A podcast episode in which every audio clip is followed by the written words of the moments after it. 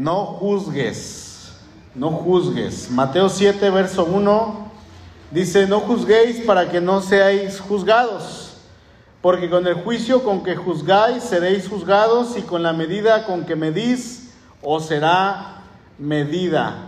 Pregunto, ¿qué es el juicio? ¿Quién me dice qué es el juicio?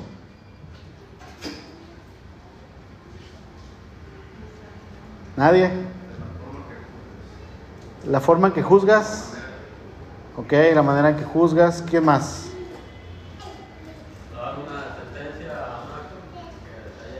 Ok, emitir una sentencia. ¿Sí? ¿Qué más? Una más. Es como considerar las, la- las acciones de alguien para emitir un- si es correcto o incorrecto. Si es, considerar las acciones de alguien para emitir si es correcto o incorrecto lo que está haciendo esa persona. Ok, muy bien. Dice aquí que es el procedimiento mediante el cual un representante del Estado arbitra un conflicto entre distintas partes. Está hablando aquí del juicio legal, pero vamos más, obviamente, a lo que nos dijeron aquí todos ustedes. Eh, y es que, hermanos, es, es tan sencillo levantar y emitir un juicio a las personas con las que convivimos diariamente. No, no vayamos tan lejos. Podemos empezar con nuestra familia, ¿no? Con nuestros hermanos, con las hermanas, con los papás, hacia con los hijos, eh, el vecino de al lado, la vecina, en mi caso, el vecino de arriba. Me, preguntaba ayer una, un- unos hermanos ahí en la casa.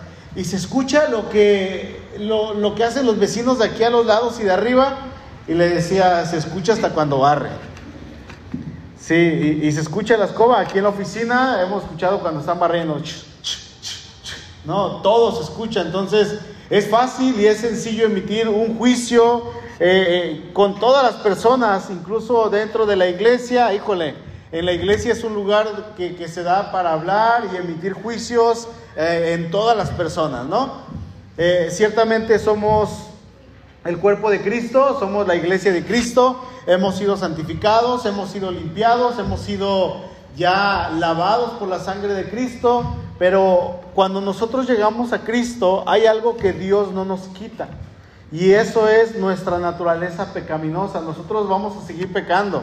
Si nosotros no nos nutrimos con la palabra, vamos a seguir pecando. Si yo no como Biblia, voy a, no voy a estar nutrido, entonces voy a seguir pecando. Si yo no oro, eh, dice por ahí, ¿no? El que no ora, el diablo se lo devora. Eh, entonces, sí, todo esto va a pasar de una manera tan sencilla y tan rápida. Entonces, dicen por ahí algunas personas, ah, yo no voy a tu iglesia porque está llena de hipócritas. ¿Esto será cierto o es mentira? Pues en parte podríamos decir, estamos en construcción, ¿no? Estamos en un proceso. No debería de ser así, pero sí, ciertamente vamos a encontrar gente pecadora en la iglesia. La, diferencia es que hemos aceptado a Cristo, que vamos caminando en santidad y estamos tratando de hacer las cosas bien. Pecamos y nos arrepentimos, pecamos y nos duele, pecamos y es de suponerse que vamos y pedimos perdón. Pero eso no quiere decir que todo el tiempo andemos caminando sobre las nubes y eso porque lamentablemente no siempre va a ser así. Entonces, en la iglesia también se va a dar para hablar eh, y levantar juicios entre todas las personas muchas veces y a veces entre más cercanos seamos, pues ya resulta que Rogelio, Roy me abrió su corazón y, ah, pues mira, es un pecador, ¿no? Entonces, en lugar de apoyarlo, lo juzgo. David, esto, ah, lo juzgo. Entonces, eh, se da también, lamentablemente, contra el pastor, contra los líderes, contra eh, los de la alabanza, etcétera, etcétera. Entonces, eh, pasa. Bueno, aquí entrando en Mateo capítulo 7, el, Señor está dando la enseñanza del Sermón del Monte. Llevamos un contexto, el contexto es el capítulo 5, el capítulo 6 y todo el capítulo 7 es el mismo tema en Mateo capítulo, estos capítulos. Dice el versículo 1, no juzgues para que no seas juzgado. Y esta declaración de no juzgues se refiere a una crítica, a una actitud de juicio con que por lo regular se derriba a otra persona a fin de que yo me pueda poner encima de esa persona. Sí, o sea, yo me voy a justificar y yo voy a hacer siempre, cuando la persona emite un juicio de manera pecaminosa, la persona que juzga siempre se va a poner encima de la otra. O sea, se va a hacer pasar como la buena y la otra persona es la mala, es la pecadora, es la que necesita esto, que necesita corrección, esto, lo otro y bla, bla, bla, ¿no? Entonces, estamos hablando de querer ser superiores a otros. No es una condenación de cualquier crítica, es un llamado a discernir antes de ser negativos ante lo que tenemos frente a nosotros. Entonces, el Señor en este pasaje, Él prohíbe uno de los males más comunes de la raza humana. ¿Cuál es? El hábito de juzgar con severidad e injusticia a los semejantes. Y es tan sencillo, hermanos, emitir un, un, juicio contra el prójimo. Voltea a ver a tu vecino, por favor, al de tu derecha, ahora al de tu izquierda. Ajá. Es tan sencillo emitir un juicio contra nuestro prójimo, aun cuando nosotros sabemos que eso nos es pecado delante de Dios. Pregunto, ¿quién de aquí ha emitido un juicio? Levante su mano. Todos, ¿no? Creo que todos.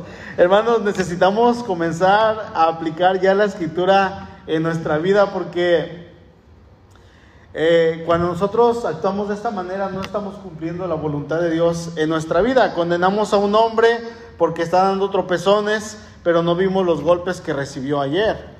¿No? otra cosa que hacemos es que vemos a un varón, por ejemplo, y nos burlamos de él, nos, nos burlamos de que hay temor en sus ojos, de que está pasando o, o, de que hace ciertas cosas, pero no tenemos idea las piedras que este hombre tuvo que haber esquivado, ni los dardos que tuvo, haber, que, que, tuvo que haber evadido en el pasado. Simplemente nosotros emitimos un juicio. Es que eh, el hermano hace demasiado ruido. Bueno, a lo mejor esta persona teme que lo desatiendan otra vez y por eso está haciendo ruido. ¿no? Eh, es que esa persona es demasiado tímida. Bueno, a lo mejor la persona teme fracasar de nuevo porque ha fracasado una y otra y otra vez. Es que esa persona, ese hermano, es demasiado lento. Bueno, a lo mejor las últimas 50 veces atrás hizo todo demasiado rápido y ahora quería hacer las cosas bien. Entonces dice, voy a hacerlo lento para no tropezarme. ¿No? No sabemos realmente. Solamente aquel que está siguiendo sus pasos en cada momento, en cada segundo, en cada día, en cada semana, en cada eh, mes, en cada año, puede ser capaz de juzgarlo, puede ser su juez.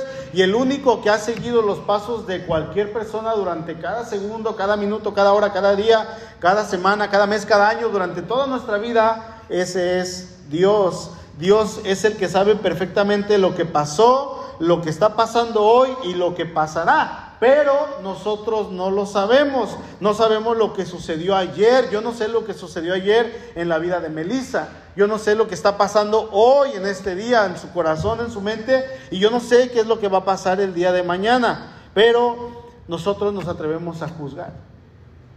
Aquí la pregunta es, ¿nos atrevemos a juzgar un libro cuyos capítulos aún están por escribirse? Porque somos buenos para eso. Muchas veces rendimos un veredicto sobre el artista que está a punto de dibujar algo, de pintar algo, y apenas tiene el pincel en su mano, ¿sí se pincel o cincel? Pincel, el cincel es el otro.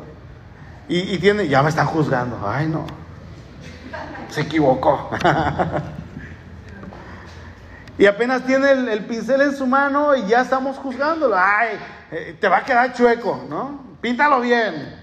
Así no, y todavía no tiene ni siquiera el color ahí en su mano. Bueno, la palabra, hermanos, de Dios es clara. Nos dice, no juzguen para que no sean, ¿qué? Juzgados. Y mira, eh, eh, dice el Señor que de la manera en que nosotros juzgamos, dice, ustedes van a ser juzgados de la misma manera. Dice el versículo 2, se los voy a leer en la nueva traducción viviente, dice, pues serán tratados de la misma forma en que traten a los demás. El criterio que usan para juzgar a otros es el criterio con que se les juzgará a ustedes. ¿Sí? Es necesario que nosotros examinemos nuestras motivaciones y nuestra conducta antes de emitir un juicio, ¿sí? En, vez, o más bien, en lugar de emitir un juicio, de juzgar a las demás personas. Lo que nos molesta a veces en nosotros es lo que juzgamos en otras personas. Resulta que David es muy parecido a mí, por eso me cae mal y por eso lo juzgo, pero resulta que en el interior somos muy parecidos.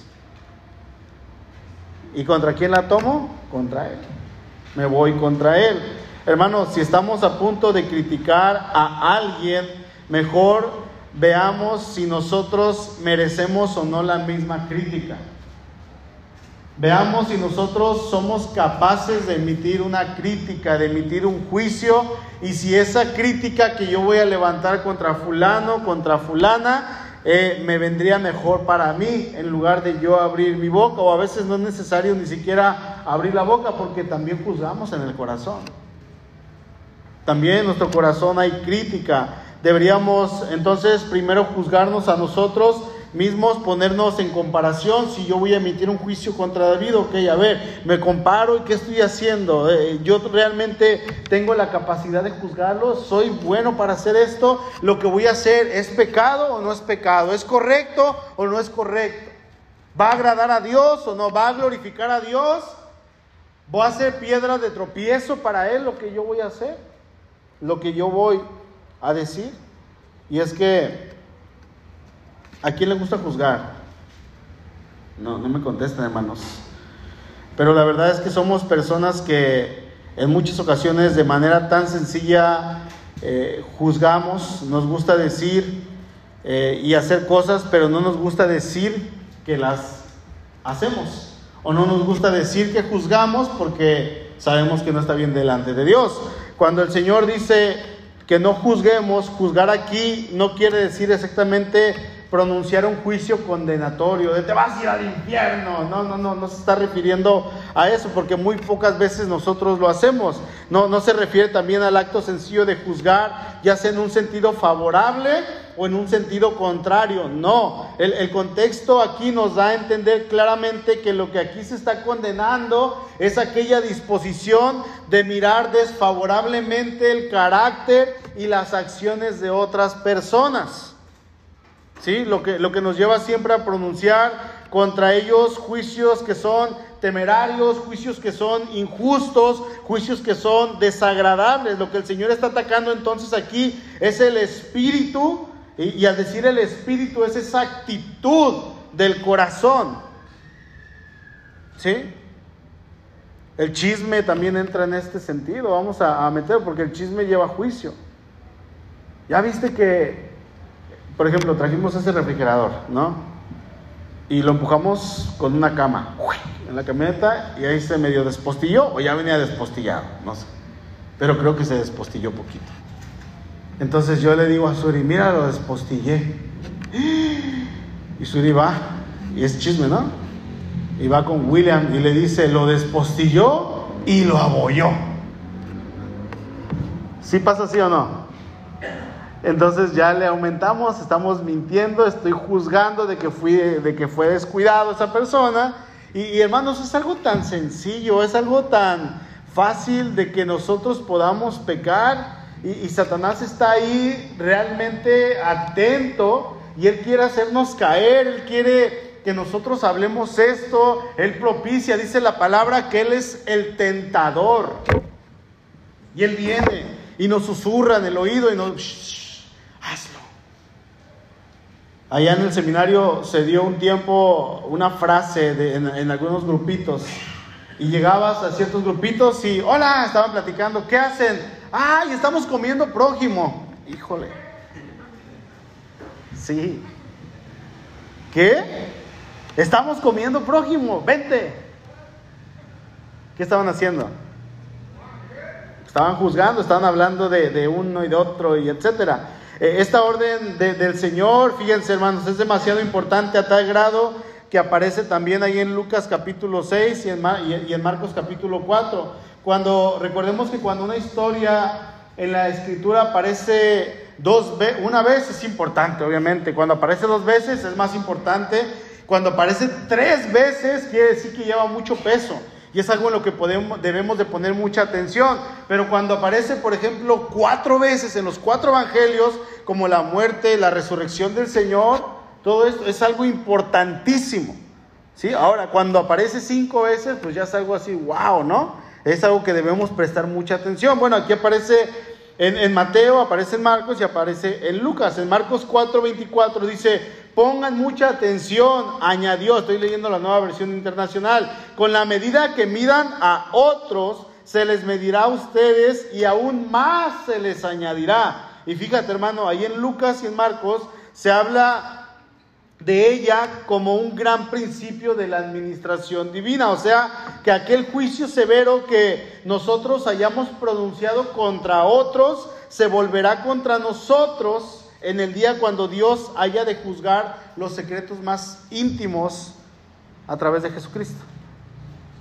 Entonces, es algo importante, aunque no creamos que, que, que, ah, pues allá va a pasar en el juicio eterno, pues allá va a pasar. No, no, no, también en esta vida. También el Señor se va a encargar de disciplinar a sus hijos. Si nosotros estamos emitiendo juicios, si nosotros estamos condenando, si nosotros estamos hablando, si somos chismosos, etcétera, hermanos, y si somos hijos de Dios, temamos. Porque Dios va a disciplinar a sus hijos. Pero si estamos haciendo todo esto, levantando chismes, juicios, este, juicios condenatorios y todo esto con una actitud mala del corazón y no somos disciplinados, no creamos a lo mejor, ah, mira, a mí no me pasa nada, no, a lo mejor no soy hijo de Dios. Por eso no viene una disciplina. Y es ahí todavía peor, ¿no? Porque dichoso aquel hijo que su padre disciplina, pero aquel que no es disciplinado dice ahí en, en Hebreos que es un bastardo, como si no tuviera padre, ¿sí? Entonces, eh, a, mí no me digan, hermano, yo no quiero saber cuál es el juicio con los que nosotros nos referimos a otras personas. Eso es una, un, secreto que ustedes tienen y, perdónenme, y Dios lo sabe, ¿no? Este, por ejemplo, en cuanto a la vestimenta, que si el hermano se viste bien, ay, mira, es un payaso. Que si se viste mal, es un cuidado y es, le falta el respeto a todo el mundo con su vestimenta. ¿No? Que si se viste medianamente bien, pues también lo juzgamos. Me saluda y platica conmigo, es un amor el hermanito, pero ah, cómo habla. No se calla. Y no me deja hablar. Eh, no me saluda, pues entonces es un payaso prepotente me saluda, pero no platicamos, casi no platicamos, pues se cotiza, ¿no? Todavía es un alzado y lo mismo pasa en todos los aspectos de la vida. Que, que, ya una vez lo mencionaba aquí, ¿no? Que si el pastor grita mucho y pues es muy escandaloso eh, y no queremos que grite, pero si no grita, pues le falta motivar, ¿no? Y que si es medio pasivo, pues que aburrido, pero si es muy eh, para arriba y para abajo, de ahí en el púlpito, para acá y para allá, pues me marea, ¿no? Y podemos seguirle, hermano, también aplica con los de la alabanza, aplica con los sugieres, con los de proyección. Ahí está Rafita, díganle por qué no proyectó hoy. ¿Por qué, Rafa? A ver.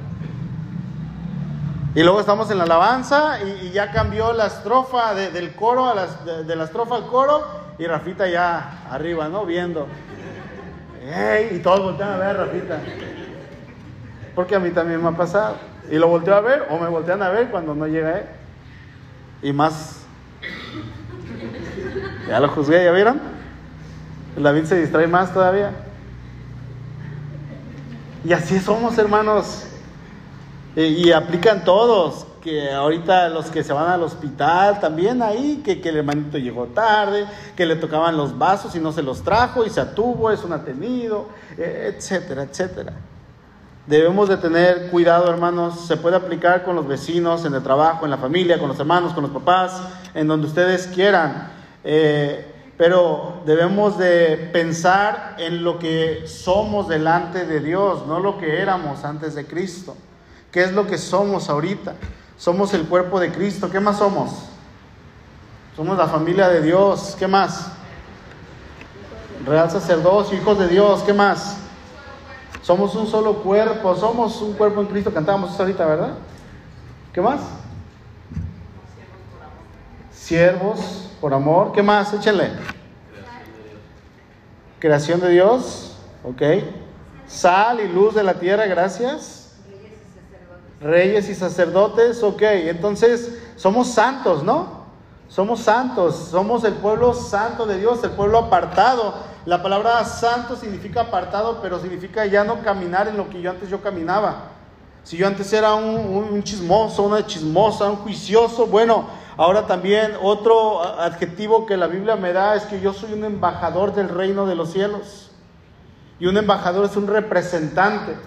Imagínense que la gente que no conoce de Cristo vea a los representantes del reino de los cielos, este reino que es eterno, que es grande, que es inmenso, que es infinito, como unos chismosos.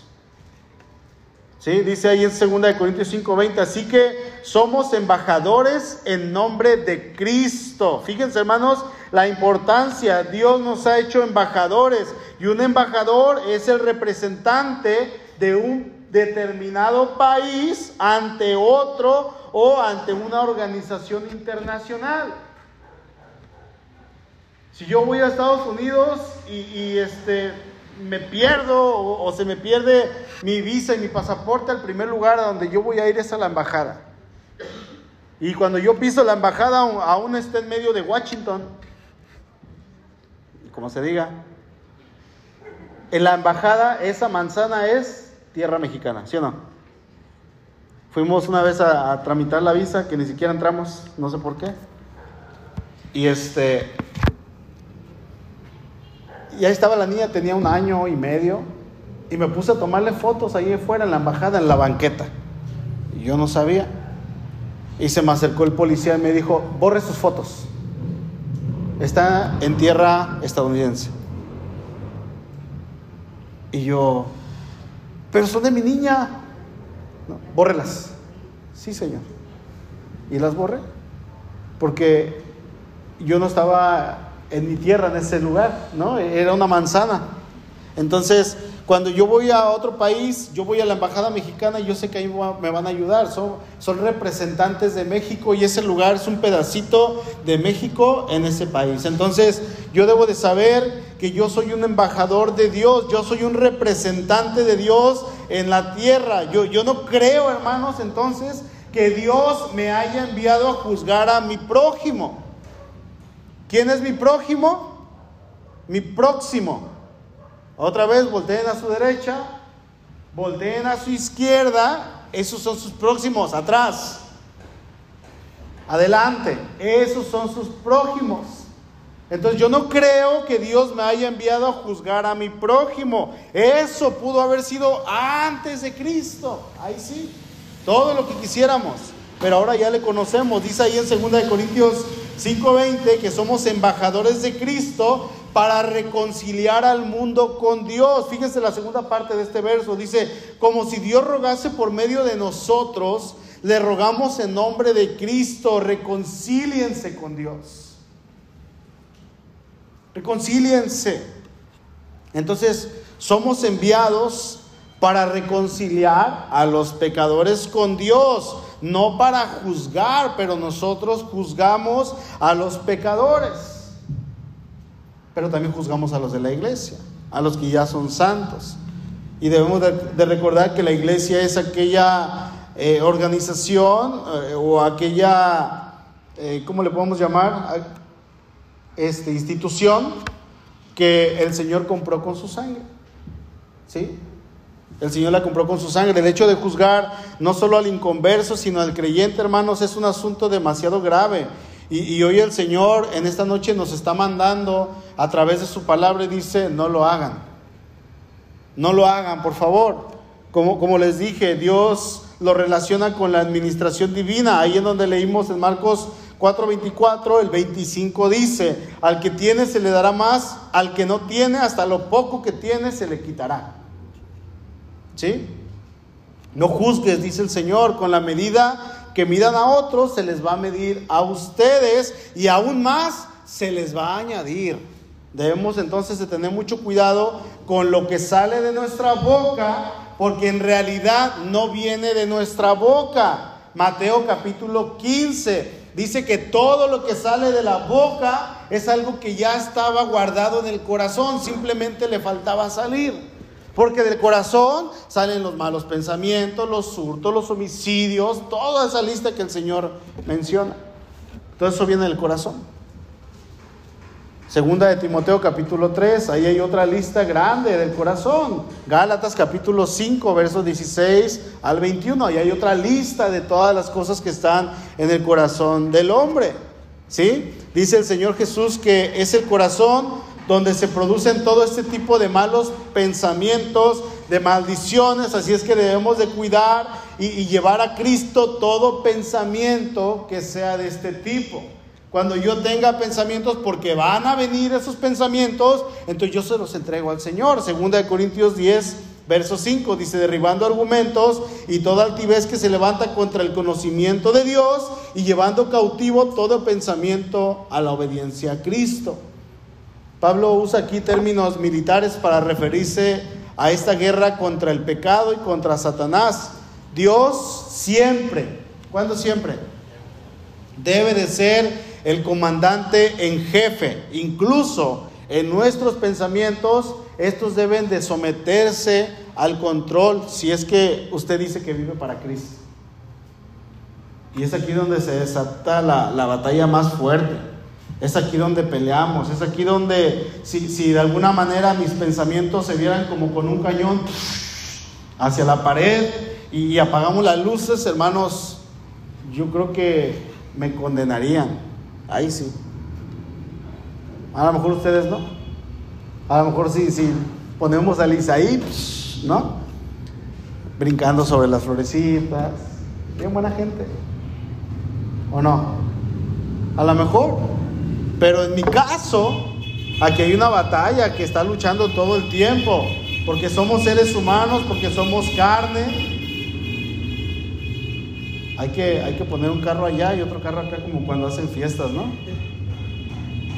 Para que no, no, nos dejen escuchar. Entonces, hermanos, cuando llegue a nuestra mente el pensamiento eh, de ver a algún hermano o algún conocido, es una invitación que nos está haciendo el Señor en esta noche. Y es algo que debemos aplicar toda nuestra vida. Cuando vea a mi jefe en el trabajo que es bien negrero, o, aquel jefe que no le caigo bien, o aquel jefe que eh, ve que yo sí me muevo y que soy movido y por eso mismo me carga más la mano, bueno, tú no lo juzgues. O un compañero que no te caiga bien, esos pensamientos, antes de que tú los llegues a consumar ahí en tu mente, entrégaselos al Señor. Tienes la capacidad. Porque Dios nos ha dado su espíritu y ese espíritu es de dominio propio. ¿sí? Es de poder, dice la escritura. Entonces, Señor, ¿sabes qué? Aquí están estos pensamientos, yo no quiero pecar contra mi prójimo, yo no quiero pecar contra ti tampoco. Ahora, ahí el Señor en el verso 1 y 2 nos, nos habla de que no juzguemos para no ser juzgados, porque dice, con la misma vara con que ustedes midan serán medidos. Pero déjenme decirles que el Señor no prohíbe toda clase de juicio. Mateo capítulo 7, ¿ya están ahí? No se han movido, ¿verdad? Creo.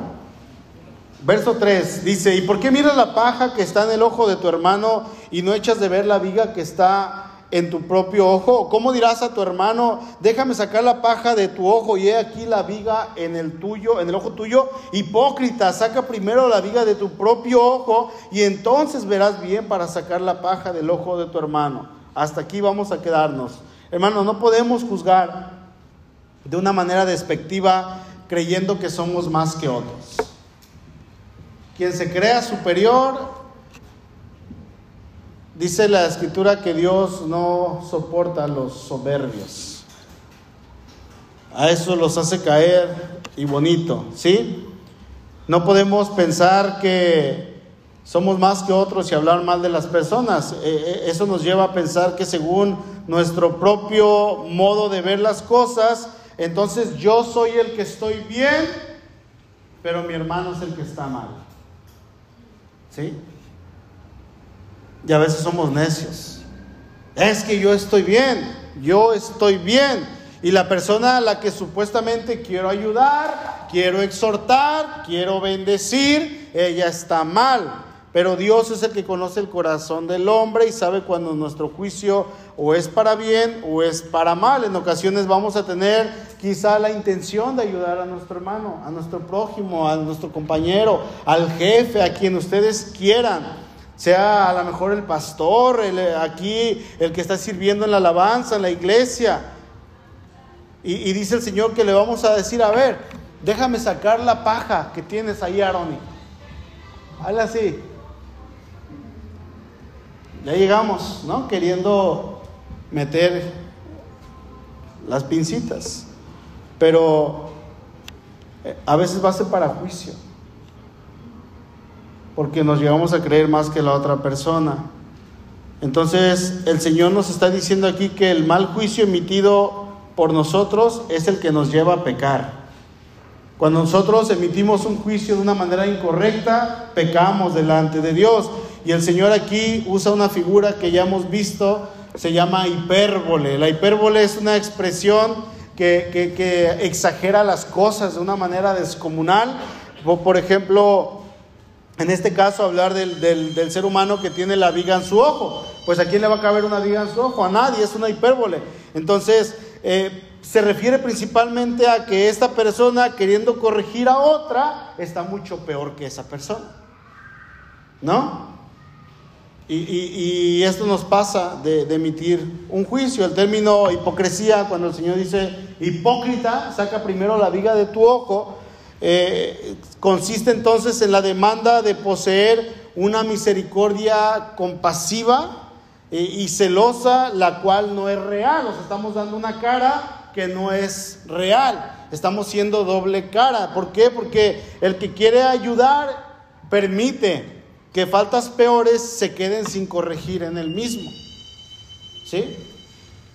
Intentamos decirle, por ejemplo, a nuestro prójimo, Deja, saco ese pequeño pedazo de paja que te estorba en el ojo, ¿no? Pero yo tengo una viga, queremos solucionar, por ejemplo, o ayudar a, una persona o juzgo a una persona, pero yo no he entregado todos mis pecados delante de Dios. Quiero ayudar al matrimonio del hermanito, pero mi matrimonio está peor. Quiero corregir los hijos de los hermanos, pero mi hija está peor. ¿no? Ven que el hermano mira y volteó a ver una muchacha en la calle y se le juzga de mirón, de ir al hermanito lujurioso, ¿no?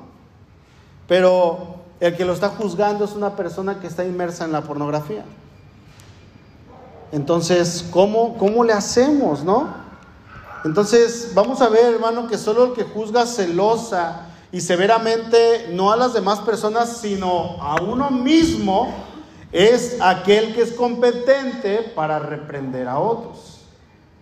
Ese sí, aquellas personas que son capaces entonces de no albergar en su corazón pecado, sino que en todo tiempo están tratando de una manera genuina de santificarse, aquellas personas que van a tardar en asumir ese rol de juzgar, y no solamente eso, sino que cuando se les requiere para juzgar cierta causa o cierta actividad o cierta conducta de alguien, lo van a hacer con desgano, no van a querer, lo van a hacer no con satisfacción.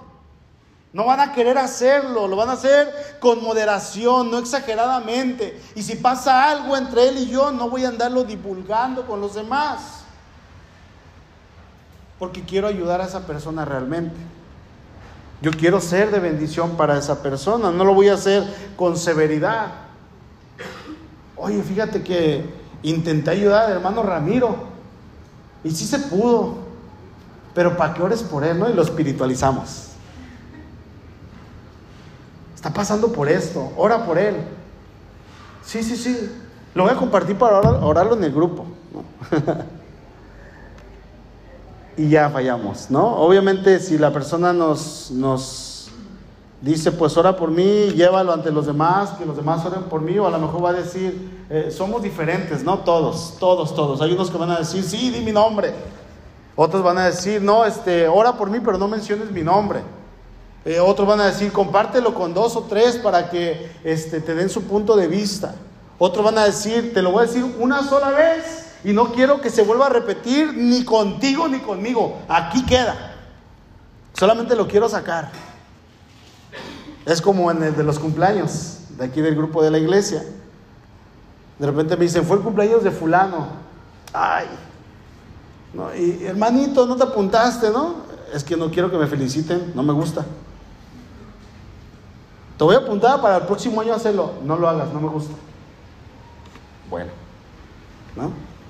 Entonces, así pasa. La, la persona que lo va a hacer eh, y que se le llama para hacerlo, lo va a hacer de esta manera, no con satisfacción, lo va a hacer con desgano, lo va a hacer con moderación, no exageradamente, pero lo va a hacer con amor sabiendo que está haciendo la voluntad de Dios, porque saben que no se trata de juzgar, sino se trata de ayudar a la persona, emitir un juicio cuando uno está caminando en integridad, cuando uno está caminando bien, entonces sí, dice el Señor, entonces saca hipócrita primero esa viga de tu ojo y entonces vas a poder ver bien para sacar la paja del ojo de tu hermano. O sea, sí podemos. Pero nuestro corazón tiene que estar limpio, ¿sí? Vamos a, ser capaces de restaurar, no juzgar, sino restaurar como Dios manda. Dice el verso 5, hipócrita, saca primero la viga de tu propio ojo y entonces verás bien para sacar la paja del ojo de tu hermano. Es necesario que el Hijo de Dios, hermano, camine en santidad. Amén. Que camine qué? En santidad. Es lo que Dios ha delegado para nuestra vida no juzgando, no criticando, cuidemos nuestro corazón porque vamos a dar cuentas delante de Dios, debemos de tener temor de hablar, aunque haya hecho lo peor, aunque haya, eh, se haya portado mal, aunque haya hablado de mí, etcétera, tenemos nosotros que ser cuidadosos, queremos ser de bendición para nuestro prójimo, ¿sí o no? Entonces necesitamos estar bien, de esta manera se va a cumplir lo que el Señor dice aquí en este mismo sermón. Capítulo 5, lo que decía ahorita Araceli, ustedes son la sal de la tierra. ¿Sí? Verso 14, ustedes son la luz del mundo. Ustedes son eso. Verso 16, así alumbre su luz delante de los hombres para que vean sus buenas obras y glorifiquen a su Padre que está en los cielos. Pero, ¿cómo vamos a hacer la sal o cómo vamos a hacer la luz de este mundo si lo que hay en nosotros son las mismas tinieblas? ¿Cómo? Tengamos cuidado, hermano, de cómo estamos actuando porque de eso vamos a dar cuentas delante del Señor en aquel día. Así como cuando vemos a algún predicador de esos que hablan de la prosperidad y Suri me dice, yo no entiendo cómo no le da temor en aquel día enfrentarse a Dios como juez. Yo no entiendo si sabiendo todo lo que saben de la escritura, cómo no siente miedo, dice. Bueno, deberíamos de temer aquí también. Sí, porque ciertamente ya no estamos para juicio, ¿verdad? Ya no estamos para juicio, pero sí vamos a pasar por el tribunal de Cristo. Y en el tribunal de Cristo dice ahí en, en 2 Corintios 5, creo que es el verso 10, si no me equivoco, dice que cada uno vamos a dar cuentas de lo que hicimos mientras estuvimos en el cuerpo, sea bueno o sea malo. Vamos a dar cuentas delante de Dios, vamos a pararnos delante del Señor y vamos a pasar por el tribunal de Cristo. Así es que en lugar de juzgar, actuemos para bendecir, actuemos para eh, obrar bien. Necesitamos, hermanos, estar bien en nuestro corazón para con Dios. Eh, un alcohólico no va a ayudar a otro alcohólico a salir del alcoholismo, a menos que esta persona lo haya superado y pase tiempo, años, para poder ayudar a otros. Tenemos que restaurar nuestro corazón, ver cómo está, limpiarlo, quitar todo aquello que estorba, todo aquello que nos está haciendo tropezar. Ahí es donde nos damos cuenta que el cristianismo es integral, es completo. Se vive todos los días, todos los días, 24/7, los 365 días del año. Así es que hermano, queremos cumplir la ley de Cristo Empecemos, podemos empezar hoy. Si, si, usted trae ahí alguna actitud en su corazón o, o, a lo mejor hoy levantó un juicio, bueno, hoy es el momento de entregárselo al Señor. ¿Sí? Y decirle, Señor, perdóname. Perdóname, quiero actuar bien. Y si el día de mañana se nos viene otro, otros dos o cinco en el día, hay que ir con el Señor y llevar cautivos esos pensamientos al Señor, decirle, Señor, perdóname. Y eso es de todos los días. Y cada vez lo vamos a ir haciendo menos y menos y menos. Amén. Incline su rostro, por favor, vamos a orar.